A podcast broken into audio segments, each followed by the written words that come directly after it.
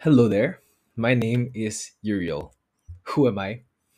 To the world, I am nobody, but I am a Catholic and I believe, you know, just like you, I am a child of God, dearly loved and known.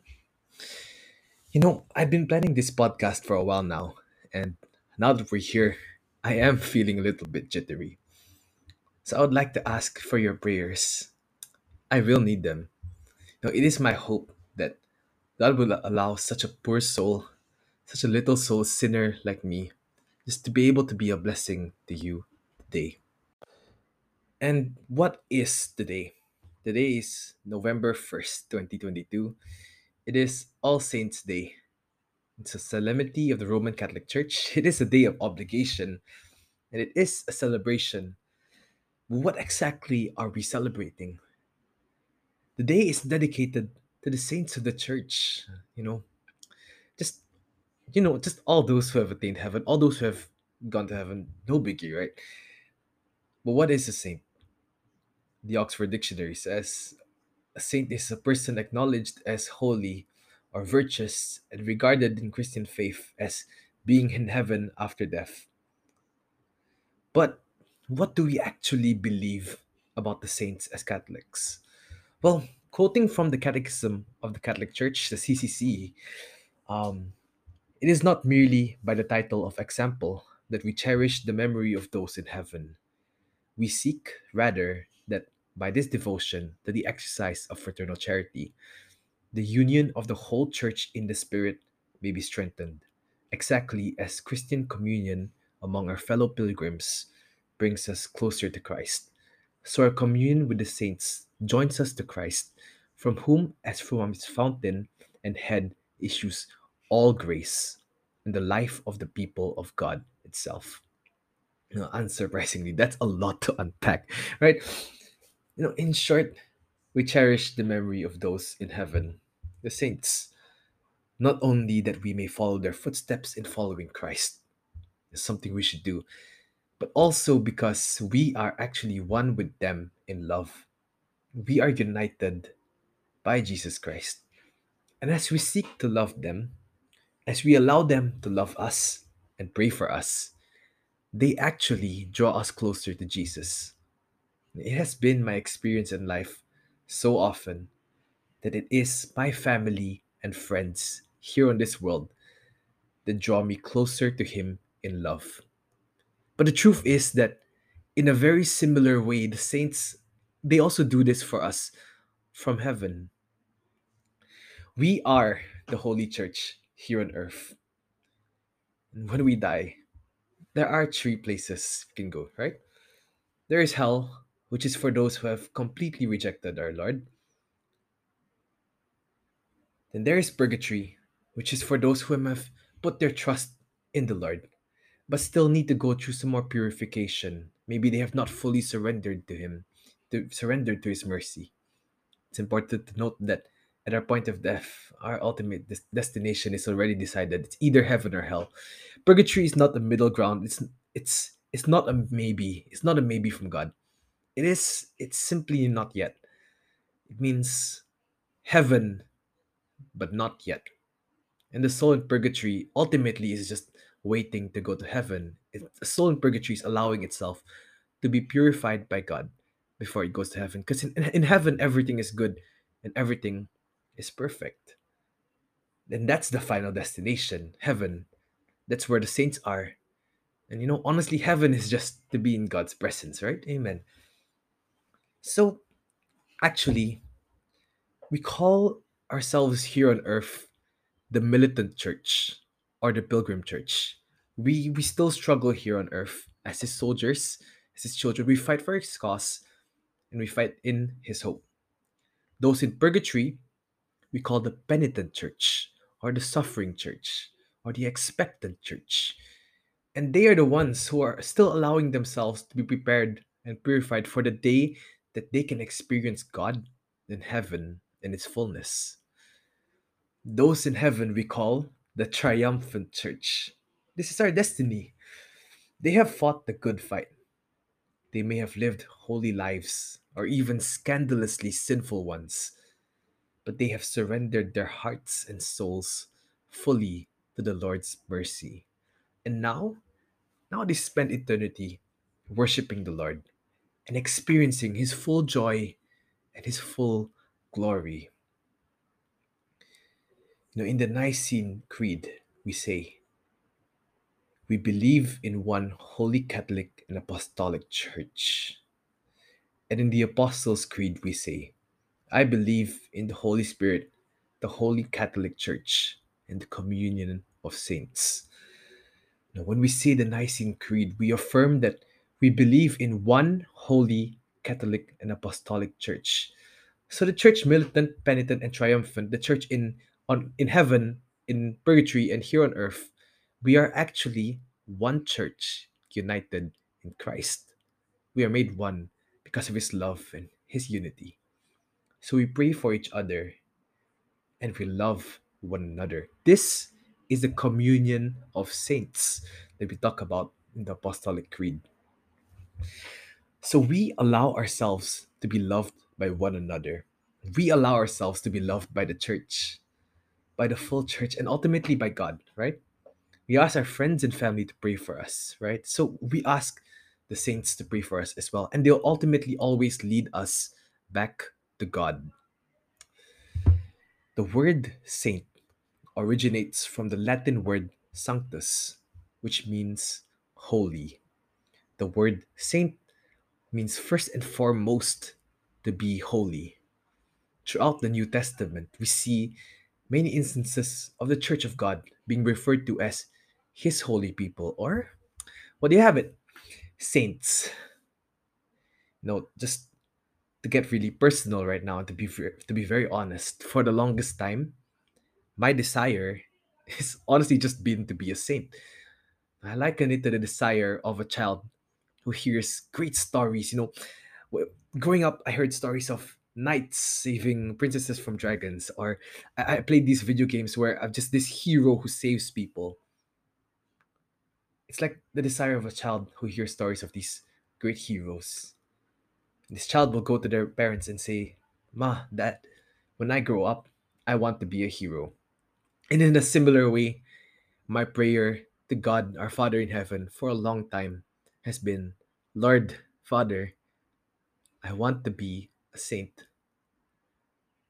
And so, you know, acting in this, often I would tell the Lord, I'd tell my friends of all these great things I wish to do in my life. I'll tell the Lord how eager I am to serve him. But honestly, guys, when when push came to shove, I denied him.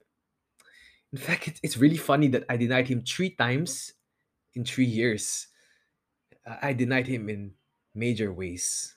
Once in wanting to end my life, once in leaving the church and even hating him, and another in denying my faith and allowing myself to live a double life, an excessively sinful life for a year.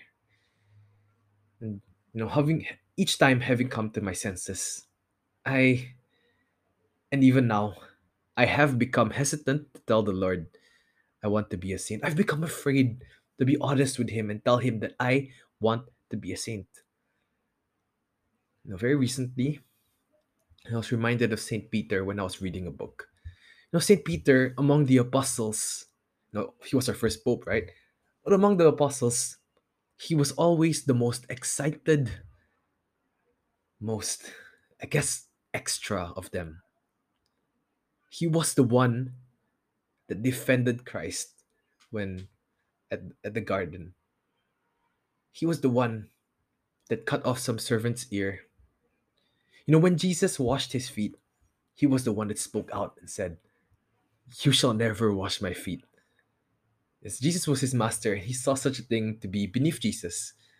Then, when Jesus said, Unless I wash you, you have no part with me, then Peter said, Not just my feet, but my hands and head as well. He was always going above and beyond, or at least wanting to. Peter was the one who said, Lord, why can't I follow you now? I will lay down my life for you. Now, as we see, Peter was always very keen to overpromise to the Lord. And it reminds me of myself so much. He was very showy in his faith, but you know, he came from a good place. He came from a good, he had good desires, just like I did. He really did want to follow Jesus. But when push came to shove, when it came time for Jesus' trial, Jesus denied, uh, I mean, sorry, Peter denied Jesus three times. And in a very similar way, I denied Jesus three times. And so after Jesus' resurrection, Jesus asks Peter, Do you love me? The word he uses for love here is agape, self giving love. Now Peter is saddened and he says, Jesus, you know everything. You know I love you. But the word that Peter uses here is not agape, but he uses philia, which is the love of friendship. Now this this is a Peter who has been thoroughly humbled. He remembers the days when he was so excited and he, he remembers the days where he was so brash and overpromising to, to the Lord and, and ultimately fell short. This is a Peter who has become hesitant to tell the Lord, I love you. He knows he's fallen short. He can't do this agape thing. He, all he can offer is philia. This is me. He's afraid of failing God once again. This is me who finally realizes not only how difficult the road is, but how terribly inadequate I am to walk it. And so Jesus asks, Jesus asks him one more time, and Peter repeats the same answer. Finally, Jesus asks him, Peter, do you love me? And this time, he uses the word philia. And now Peter is finally able to say very honestly, Yes, Lord, you know I love you. And he uses philia. You know, Jesus came and met St. Peter right where he was. And we know by tradition and that eventually Peter was actually martyred for Jesus. He did the very thing that he was very sure that he was no longer able to do. We know that he finally had an agape for Jesus. And because Jesus met him where he was, he was able to eventually transform and offer him that agape that Jesus was looking for. No, because of this, with this, I was able to once again tell God, Lord, you know, I want to be a saint. But will you be gentle with me? will you come and meet me where I am right now? Will you change me slowly? I'm easily scared.